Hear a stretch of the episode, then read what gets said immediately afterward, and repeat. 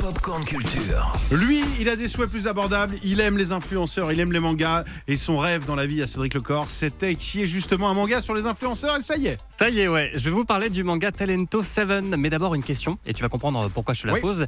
Est-ce que tu te souviens des métiers que tu rêvais de faire quand tu étais petit? Alors, il y en avait plusieurs, tu veux la liste ou pas? Allez, vas-y. Pilote de Formule 1, Ouais. je, à l'époque, je rentrais dans la bagnole déjà, euh, et je voulais faire boulanger pour me lever très tôt le matin, Ah ouais. et euh, bon, finalement, j'ai fait des matinales radio. Et pas pompier? Non, pas non, pompier, non, policier, non, pas du tout.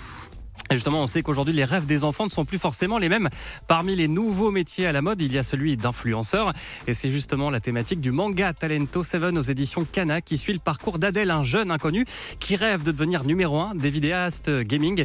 Écoutez justement Calonne qui en est la dessinatrice. C'est un petit peu la passion de, de nombreux jeunes quand on leur demande le métier qu'ils souhaitent faire. euh, Ça arrive quand même en, tête de liste. Avant, on avait pompier, maître d'école. Maintenant, c'est euh, influenceur. Euh, donc, c'était aussi pour leur montrer euh, qu'ils puissent se projeter, en fait, tout simplement quand on n'y connaît rien, quand on a juste une petite caméra. En fait, on n'imagine pas forcément tout ce qu'il y a derrière, la difficulté à parler devant une caméra, à proposer un contenu qui peut intéresser les gens. Ah, c'est du boulot comme la radio, Clément d'ailleurs. hein. Bah, Voilà, ouais. pour la radio, tellement facile, jamais, jamais bossé, moi.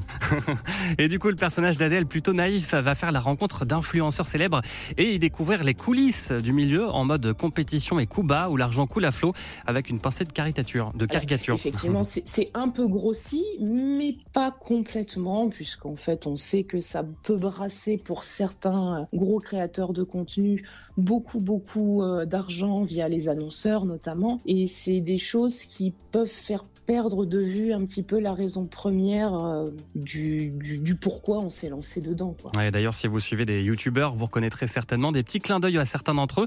C'est Izu qui est au scénario, Calonne s'est donc euh, occupé du dessin, un manga à la française avec un format qui donne plus de liberté que la BD. Pour moi, c'est vrai que le manga, c'est surtout, principalement une histoire de format. On a beaucoup de pages, ce qui nous permet de nous exprimer plus librement et surtout de jouer avec la narration et le rythme de narration. On peut étirer une action, on peut la raccourcir, on peut vraiment jouer avec le rythme et c'est ça qui me passionne en fait dans ce format. Et sachez que Calonne dessine uniquement sur une tablette numérique, elle a aussi pour plus de liberté. Il y aura trois tomes en tout de Talento 7, les deux premiers sont dispo, c'est aux éditions Cana. Retrouvez toute l'actu gaming, ciné et musique avec Cédric Lecor de 16h à 20h sur Europe 2.